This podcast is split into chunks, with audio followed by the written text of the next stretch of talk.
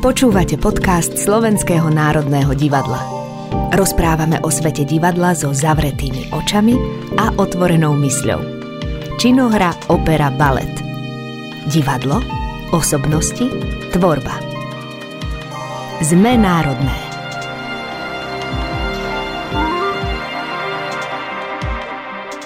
Mohol by to byť výdych, zdá sa však, že nebude. Európa a svet sú opäť v kríze, paradigmy sa menia, pandoríne skrinky sa otvárajú a my sme vo vleku nových utrpení skúšok. Rany pribúdajú, ale niektoré sa isto aj hoja. Divadlo opäť raz môže naplniť svoju funkciu reakcie na realitu. Bohužiaľ, chvala Bohu, to určuje jeho zmysel tvoriť unikátne svety, ktoré môžu byť estetickým, filozofickým i konceptuálnym odrazom sveta, jeho komentárom, analýzou, emocionálnou očistou, jednoduchým precítením reality. Ale po kríze môže prísť aj ústup končiaci sa práve v konformizme vlastného života a postoja. Na dne Pandorinej skrinky však ostala nádej. A tá je teraz potrebná, žiadúca, prosená. V divadle jej bude dosť. Moje meno je Mário Drgoňa, som lektor dramaturgie činohry SND a práve ste počuli úryvok z pozvánky či príhovoru riaditeľky činohry Miriam Kičiňovej k nadchádzajúcej sezóne. Práve s ňou sa budem o sezóne 22-23 v SND zhovárať. Ahoj Mirka, vítaj v štúdiu.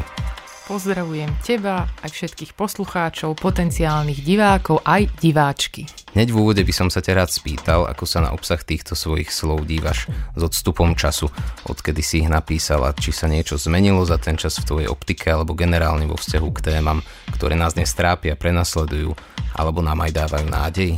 Je pravda, že posledný týždeň politického vývoja na Slovensku trošku skomplikoval pohľad na to, čo znamená nádej, ale to vôbec neznamená, že sa tam neobjavuje alebo neobjaví. A zároveň predsa divadlo by malo byť vlastne rýchlejšie ako dianie sveta. Že má anticipovať aj vždy ten možno najvážnejší alebo najhorší možný model, ktorý očakávame, súd majúc nejakú skúsenosť, nejaké filozofické poznanie, nejaký geopolitický kontext, tak to divadlo by mohlo tak briskne reagovať. Tak ja sa nádejam, že sme pripravení na všetky potenciálne scenáre, ale ako človek si určite neželám hrozné scenáre. Želám si, aby to boli dobré prekvapenia, že sa niektoré veci upracujú a stabilizujú a že sa svet niekam vráti alebo že si vyberie takú paradigmu, ktorá nás komplexne nevyhodí a nevyosí všetkých. V ročenke k tej nadchádzajúcej sezóne píšeš aj o tzv. vertikálnej dramaturgii. Vedela by si nášmu poslucháčstvu i diváctvu priblížiť, e, čo to asi tak znamená? Sama za seba by som si asi chcela povedať, že vlastne je asi jediná kľúčová téma, ktorá sa mi zdá, že je pre Slovensko dôležitá a tu sme nejakým spôsobom spracovávali v jednej sezóne. A to je vlastne vzdelanie ako narábame so vzdelaním, ako k nemu pristupujeme, ako ho chceme, ako je alebo nie je vyhovujúce ho udržiavať, ako sa o ňo staráme, ako sa staráme o tých, ktorí poskytujú vzdelanie, myslím aj personálne, aj inštitucionálne a ako sa staráme o tých, ktorí to vzdelanie potrebujú. Myslím tiež aj personálne, aj inštitucionálne, ale bolo by asi náročné, keby sme sa venovali iba tomuto lebo mám pocit teda, že je to najkrizovejšie v rôznych sférach a sociálnych vrstvách tejto spoločnosti. Tak som sa zamýšľala nad tým, že áno, je zaužívané, že čas od času sú sezóny tematické, že je to nejaké ľahko rozpoznateľné, pre diváka čitateľné, ale na druhej strane tie tituly potom vždy splynú v rámci repertoáru medzi sebou. Dá sa povedať, že tá sezóna bola taká, ale nevždy si povieme, že táto sezóna o morálke bola super, vypichneme si tie inscenácie zo sezóny o morálke, ktoré boli super Áno, samozrejme aj tie, ktoré nedopadli tak super, veď zase vieme aj sami na seba nahliadať kriticky. Takže ma začalo zaujímať, či by bolo možné sa zaoberať skupinou tém, ktoré budú plynule prechádzať jednotlivými sezónami a zároveň sú to témy, ktoré sa navzájom dokážu v niektorých inscenáciách aj prelínať, takže je to okruh, v ktorom sa pohybujeme a kým bude mandát tohto vedenia, tak by sa tieto témy teda mali objavovať a nádejam sa, že áno, oni sa určite stretnú aj viaceré v jednej inscenácii. Je to možno príliš široký záber, ale na druhej strane mám pocit, že nám necháva istú slobodu a stále nám upriamuje pozornosť k nejakým bodom, ktoré sú dôležité pre spoločnosť, pre nás. A keď sa teda bavíme o tých témach alebo líniách, čo sú tie témy tých nadchádzajúcich sezón alebo toho tvojho uvažovania? Tie okruhy sa stále budú dotýkať toho, čo znamená pre nás amnézia pamäti. Prečo sa niečo snažíme zabudnúť, vytesniť z pamäti, tie tzv. biele miesta dejín, ktoré súvisia s našim regiónom, s našim miestom, s týmto mestom, ktoré súvisia s touto krajinou, s politickými režimami, ktoré sa nám tu tak objavia, alebo nám znova hrozia, alebo nevieme, či sa neobjavia v nejakých jednotlivcoch. Potom je to cyklus západ. Myslím, že veľmi veľa ľudí je dnes rozhorčených a často si slovo západ vždy tak spoja, že to je niečo strašne americké a to sa teda nás tu netýka. A my zabúdame, že teda my sme západ, že sa to viaže na nejakú filozofiu, na nejakú literatúru, na nejaký západný literárny kánon, ktorý vytvára našu identitu a že si myslím, že je to teda ďaleko širší pojem, ako keď to niekto sploští, že západ to je niečo negatívne. Naozaj uvažovať nad tým, čo je teda touto našou západnou identitou, keď sa mi to stále viac viaže k Európe, teda pre mňa. Potom je to niečo, čo definuje ako depresiu Európy. A znie to takto negatívne, ale my sa predsa naozaj bavíme o nejakých politických zmenách, o nejakom reálne vymieraní Európy, bavíme sa o ekonomických krízach, ktoré Európou zmiejú z rôznych príčin, ekonomických, spoločenských. Zároveň kultúrne vojny, ktoré k nám prichádzajú, nemožnosť viesť dialog jednotlivých spektier spoločnosti, nie sme schopní ho nastoliť, nie sme schopní sa už ani vypočuť, takže myslím si, že prichádzajú ďalšie kultúrne skupiny do Európy a my tu buď sa naučíme spolu existovať, alebo sa teda môžeme rozpadnúť, však áno, alebo si, teda dať nejaký diktát, aby to teda malo nejaký řád. Potom je to starnutie, a potom je to vôbec to, kto tvorí našu komunitu. Ak sa bavíme, že Slováci, my sme komunita, je Bratislava nejaká komunita, je Slovák odídený do zahraničia, komunitou, ktorú tam vytvorí. A potom je to ešte okruh, o aký svet a hodnoty má zmysel zabojovať. Teda ak divadlo má dávať nádej, ak vieme byť vizionársky, teda stále by sme mali byť v divadle, tak potom o čo má zmysel sa naozaj snažiť a zasadzovať. Mám pocit, že to je také široké priehrštie relatívne náročne pôsobiacich tém.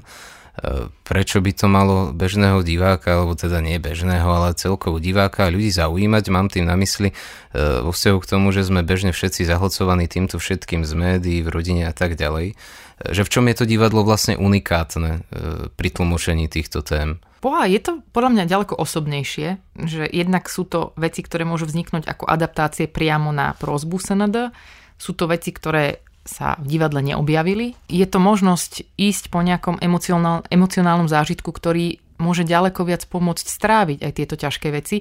A ono to neznamená, že keď sa povie aká sme komunita, že to je vlastne vážna vec. My zistíme, že a to je celkom aj vtipno bizarná vec alebo tragikomická vec.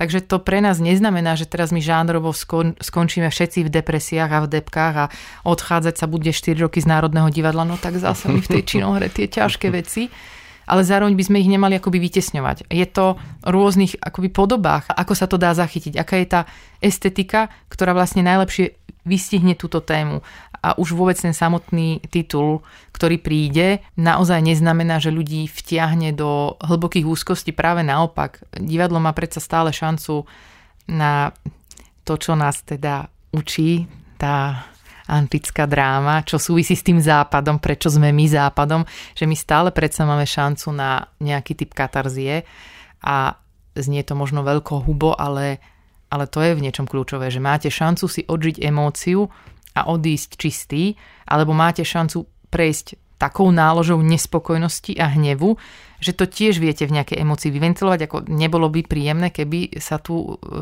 rozbilo niečo idúc z divadla, že tak ma to nahnevalo, ale tiež to vie niečo vyvolať, alebo toto rezonuje s mojim vnútorným hnevom, ktorý pociťujem ako občan, občanka tejto spoločnosti a môžem to zdieľať niekde. Aj to vie byť súčasťou vlastne toho divadelného zážitku.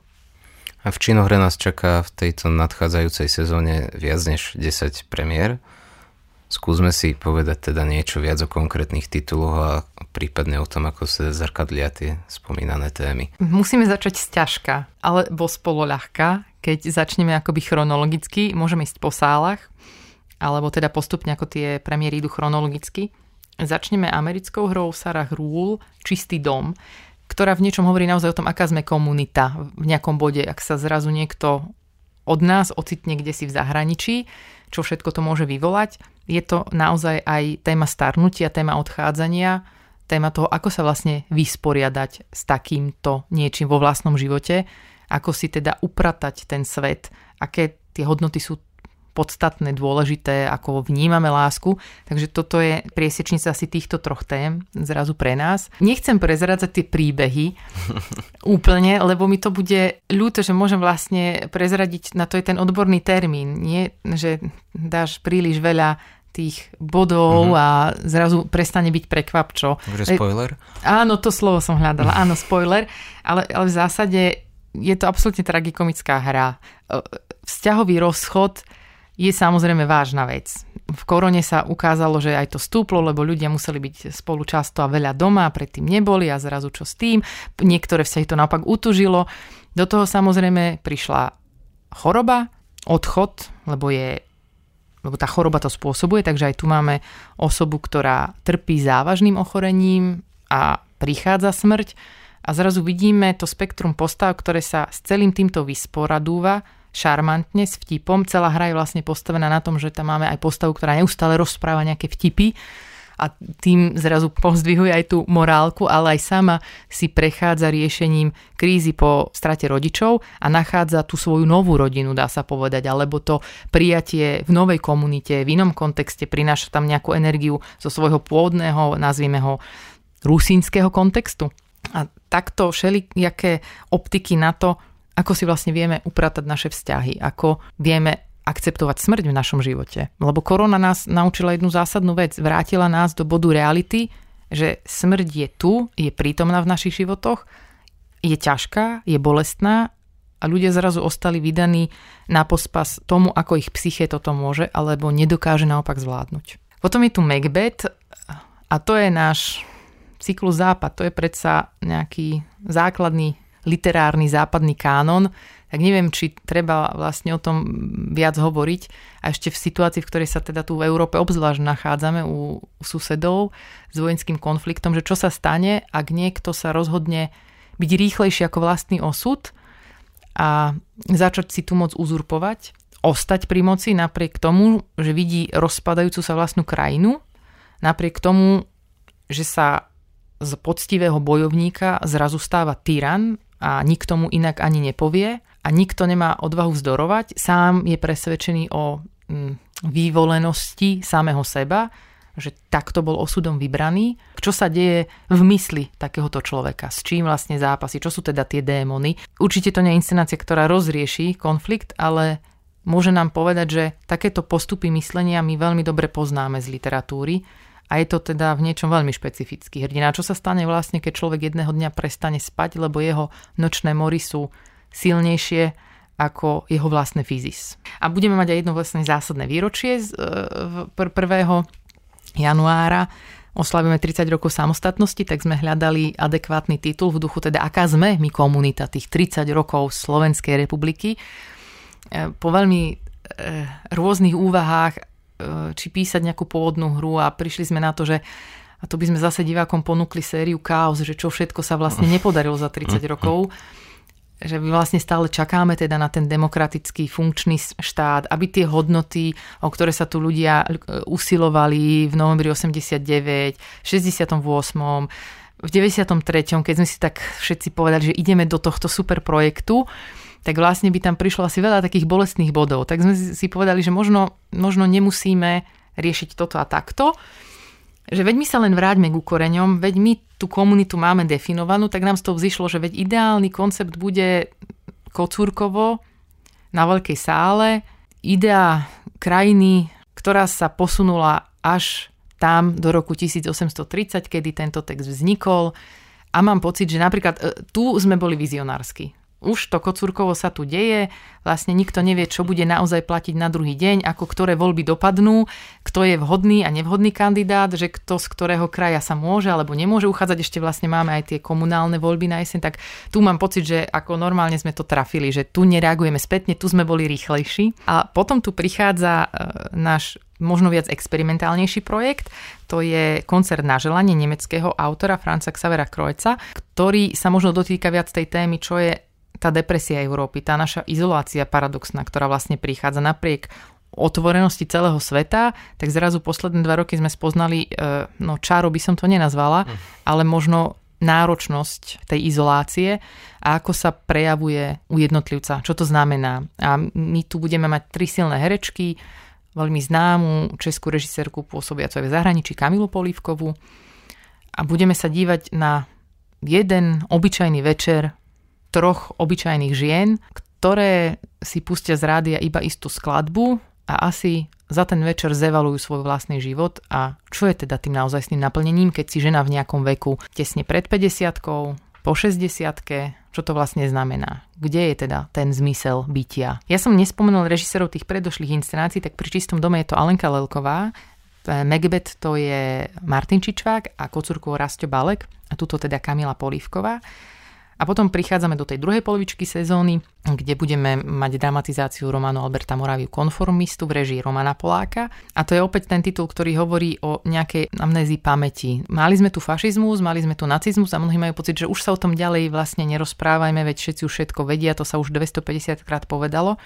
Ale zrazu prichádza román, ktorý hovorí o tom, že keď sa poruší nejaká vnútorná predstava, čo je norma, tak ona vlastne začne človeku chýbať. A máme tu špecifického hrdinu, ktorý tú svoju normálnosť začne hľadať a paradoxne jeho identitu začne potvrdzovať skupina ľudí, ktorá považuje za normu aj to, že veď zavraždiť na objednávku je v pohode, byť príslušný nejakému politickému hnutiu, ktoré neslobodu a diktatúru považuje tiež za normu, je v poriadku.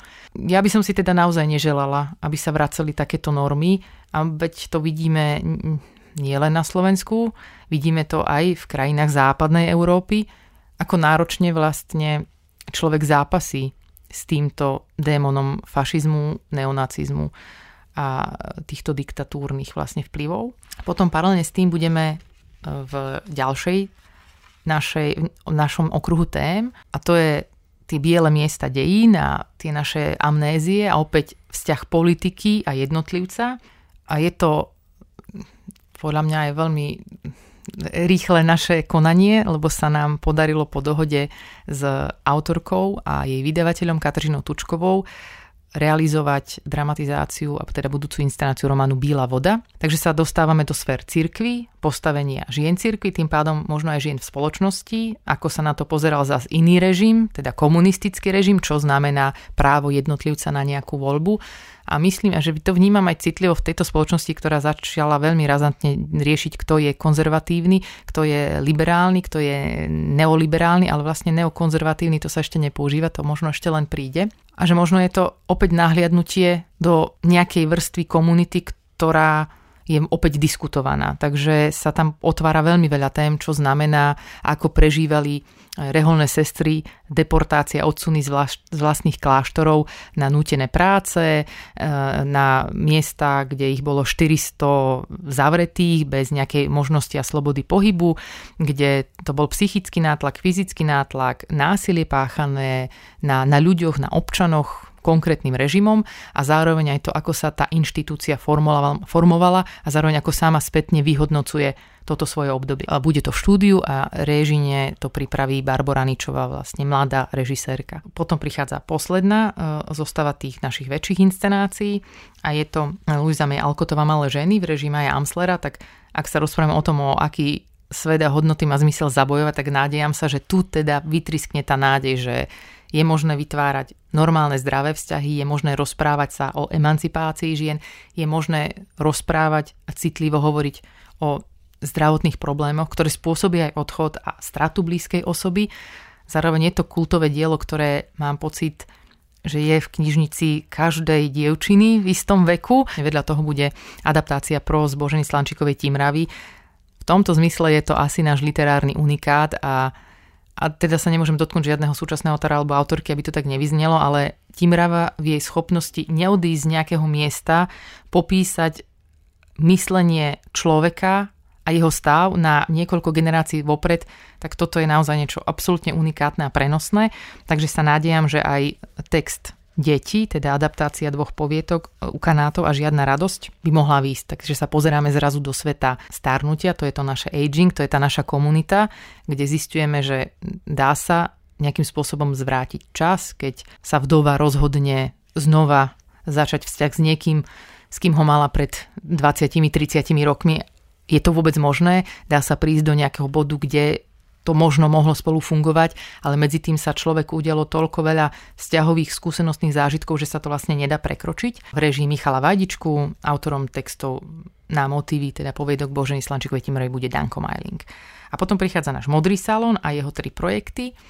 Mm, spolupracujeme naďalej s divadlom Zrakáč, tak e, v rámci aj úvah nad tým, čo by mohli oni robiť, čo môže byť napríklad tiež zaujímavá súčasť e, nášho výročia a samostatnosti, tak je to čaju pána senátora od Ivana Stodolu a veríme, že sa v tejto sezóne podarí fúzia, že súčasťou toho tvorivého týmu a herecké obsadenie nebudú len naši kolegovia a kolegyne z divadla Zrakáč so zrakovým znevýhodnením, ale aj interní členovia činohry SND Janko Galovič a Emilia Vášerova. Takže ak je to nejaká cesta k divadlu, ktoré možno nazvať participatívnym, tak to by bol tento krok.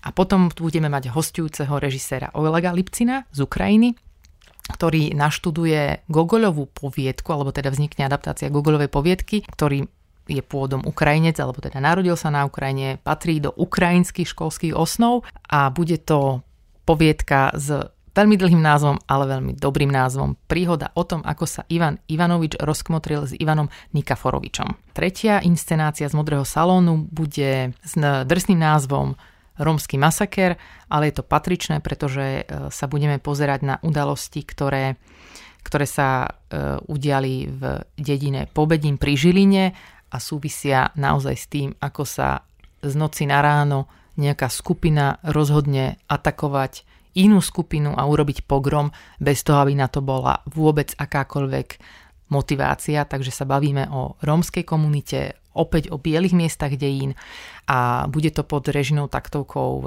Palaviechu. Máš niektorý z tých titulov e, ako taký svoj libling, e, obľúbený, alebo? Ja som teraz fanušik všetkých, že mám pocit, že za nimi potrebujem stáť a, a držať im ochranu ruku, že aby to vzniklo.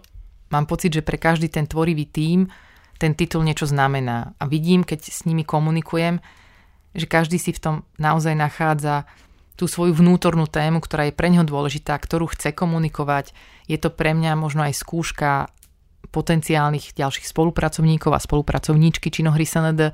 Sú tu aj nové zoskupenia v rámci tvorivých tímov, že sú tu noví výtvarníci, výtvarničky, ktorí to ešte nerobili, možno aj choreografii a choreografky, ktoré sa tu ešte neocitli a že ma zaujíma ako keby táto rôznorodá skladba ľudí, ktorí niektorí sa samozrejme navracajú opätovne, ale zároveň majú znova nejaký obmenený iný herecký ansámbel ako ten, s ktorým zvyknú pracovať. Texty, ktoré vznikajú, sú nové, že v tomto zmysle nemám e, Lieblinga, ale áno, dá sa povedať, že Kocúrkovo venované výročiu samostatnosti v režii Rastia Baleka ma baví a zaujíma, lebo časť toho konceptu naozaj hovorí, že všetci čakáme na vznik teda nejakej inscenácie, ktorá sa má udiať, tak ako všetci čakáme na vznik a funkčnosť nejakej krajiny, ktorá sa teda už mala udiať, ale ešte sa teda neudiala a my na ňu čakáme. Tak možno kde si tam cítim niečo také špecifické, ale súvisí to naozaj len s tým výročím, ale či už rozpráva e, s Myšom Vadičkom a Danom Majlingom o tom, ako sa im deje projekt, alebo s ich scenografom, alebo s Majom Amslerom, ako uvažuje na tú dramatizáciu, s Romanom Polákom, ktorého dramatizáciu čítam a vidím, aké témy, alebo akým spôsobom zaujímavo dokáže tú dramatizáciu posunúť medzi filmom, ktorý mnohí poznajú a tým samotným románom. A znova to dokáže ešte posunúť niekde ďalej, to všetko mi príde neuveriteľné, že mladý tým sa púšťa teda do 700 stranovej bílej vody a ide do toho, že tu prichádza Paľoviecha s bolestnou témou, ale opäť prosto s novými spolupracovníkmi, že ideme do, do, do témy Rómov a uvažovania nad minoritou na Slovensku, že to sa mi všetko zdá dôležité. Nechcem ani jeden tým nejako opomenúť, že sem prichádza Kamila Polivková po e, rokovaniach, rozmýšľaní nad témou, že to možno bude prekvapivý titul aj v tom, že Je to skôr libreto. Nevysloví sa žiadne slovo, že možno nám príde a vznikne inscenácia, ktorá môže mať aj nejaký zájazdový rozmer. Týmto, že môže byť univerzálnejšia, komunikatívnejšia. Že sa Martin Čičvak vracia opäť po nejakom čase do činohry SND a Alenka Lelková s titulom, ktorý mám pocit, že vie byť veľmi ľudský, empatický a zrozumiteľný, že tu prichádza aj nejaká miera krehkosti a zároveň tiež akoby nová zostava, nejaká už dlho nevidená takáto zostava hercov javisku a ja sa nádem, že v každej inscenácii by sa mohol zrodiť dobrý herecký zážitok. O režinom samozrejme nepochybne, lebo sme vybrali veľmi dobrých režisérov a režisérky. A ty si spomenula už našich zahraničných hostí Kamilu Polívkovú, Olega Lipcina. V čom je podľa teba zaujímavé aj pre divákov vidieť inscenácie zahraničných režisérov? Jasné, že pre hercov je to pravdepodobne vždy nejaké obohatenie vôbec ich práce, tých zaužívaných e, postupov, hereckých prístupov a podobne, ale v čom to je vynimočné pre toho návštevníka? On sa nepriamo dostáva aj do iného kultúrneho a myšlienkového kontextu. Každý režisér prichádza s nejakou skúsenosťou zo zahraničia a dokonca aj s nejakým modelom práce, s nejakou estetikou, ktorú tu možno bežne divák nemá šancu uvidieť. U Olega Lipcina, keď prichádza ukrajinský režisér, uh, hovoriť o autorovi, ktorého označujem ako ruského autora, s nejakou špecifickou iróniou, s nejakým špecifickým vhľadom do toho miesta a mesta, odkiaľ teda Google pochádza, keď sa bavíme o tých mirhorodských poviedkach, to podľa mňa môže byť zrazu nové aj pre, pre toho diváka, že sa s týmto nestretol alebo nestretol bežne. Pre hercov je to vždy veľká výzva. Jednak už len komunikačne, keď sa, dobre, keď je to úplne že zahranične, že nejak musíte vôbec tlmočiť jazykom nejaký iný svet my, myslenia. Je to naozaj veľakrát o inom myšlienkovom svete. Prichádza vlastne Kamila Polívková, ktorá bude komunikovať jazykom, ktorému rozumieme, ale zároveň s bohatou skúsenosťou, so špecifickými témami, s nejakou subtilitou výrazu, s nejakou aj expresivitou. Takže mám pocit, že aj divák zrazu zažije niečo, čo ešte nemal šancu vidieť medzi našimi režisérmi a režisérkami. V činohre sa však ale nevenujeme len divadelnej tvorbe. Čaká nás opäť aj séria viacerých našich edukačných projektov. E, chcela by si na záver možno pozvať ľudí aj na ne? Dlhodobo realizujeme to, čo nazývame od textu po predstavenie, takže ak sa ohlási nejaká skupina, zväčša študenti, ale mali sme to aj seniorov a býva to veľmi príjemné, alebo aj diplomatov, ktorí chcú spoznať zákulisie divadla a nejaký biorytmus a vôbec zmysel takejto inštitúcie a tento kolo zo zákulisia, tak my im veľmi radi urobíme vždy prehliadku, ktorá hovorí o divadelných technológiách, o tom, ako sa rozhodujeme pri tvorbe a skladaní dramaturgického plánu. A potom ponúkame vždy aj tú možnosť, hovoríme o divadle, že sa stretneme s konkrétnou skupinou, ktorou, s ktorou debatujeme o konkrétnej inscenácii, na ktorú ide alebo na ktorej boli. Novinkou budú, že budeme postupne k týmto e, diskusiám a rozprávam pridávať aj naše informačné listy, aby ten pedagóg mohol s deckami pracovať následne aj samostatne, alebo aby dostal vodítko na čo sa môže zamerať už keď ide na to predstavenie. A keďže tu e, vlastne ty si to na začiatku zmienil, vždy panuje ten strach, že no tak toto je ťažká téma, no tak toto, čo my teda urobíme, Macbeth, no pričom je to niečo, čo by nás nemalo vydesiť, veď to je akože súčasť všeobecného vzdelania. Naozaj toto nás nemá čím rozrušiť. Môže nás rozrušiť Noal Harari s nejakou úvahou sociologickou na tému sveta, čo sa teda deje, ale Shakespeare nás už naozaj teda nemôže rozrušiť, to všetci by sme mali mať priam v maličku, nie? Takže zrazu tu môžu vzniknúť aj nejaké pomocky na to, na čo sa sústrediť a keď sa ukáže, že sa to páči študent, študentom a ich pedagógom a prídu aj bežní diváci, že my by sme takéto niečo chceli mať, tak my považujeme nad tým, ako to rozšíriť, takúto možnosť pre každého diváka, aby to divadlo sa stávalo vlastne zrozumiteľným, aby vlastne pomáhalo precítiť a zosilniť ten zážitok, ktorý človek môže zažiť. A potom verím, že budú prebiehať aj naše dielne tvorivého písania, ktoré vedie Máriu, ktorý so mnou vedie tento rozhovor a že budú asi znova venované skôr tínedžerským skupinám, že tentokrát asi nebudeme pokračovať v našich e, koronových fázach, keď sme tu mali ľudí z celého Slovenska, bolo to super, ale tentokrát budeme asi viac fyzický. Mário, ako to máš ty s dielňou tvorivého písania? No tak to nejak zhruba, áno. A mám pocit zároveň, že tí mladí sú práve tí, ktorí potrebujú dostať ten priestor na, na, na formuláciu svojho názoru, na to, aby vôbec vedeli, že aha, môžem povedať svoj názor, môžem ho sformulovať, môj hlas je vypočutý. Myslím si, že to je pre túto vekovú kategóriu teraz asi najdôležitejšie, obzvlášť po tých dvoch rokoch izolácie. Týmto sme chceli povedať mladým ľuďom, keď zbadajú našu výzvu na dielňu, aby sa teda prihlásili, neváhali a skúsili to. A všetky ostatné informácie k edukačným projektom nájdete na webe SND v sekcii Činohra edukačné projekty. Budeme veľmi radi. Moje meno je Mário Drgone, ja som lektor dramaturgie Činohry SND a zhováral som sa o nadchádzajúcej sezóne s Miriam Kičiňovou, riaditeľkou Činohry. Ďakujem Mirka a pekný deň. Počúvali ste podcast Zme národné. Činohra, opera a balet spolu na jednom mieste. Generálny partner podcastov SND Tatra Banka.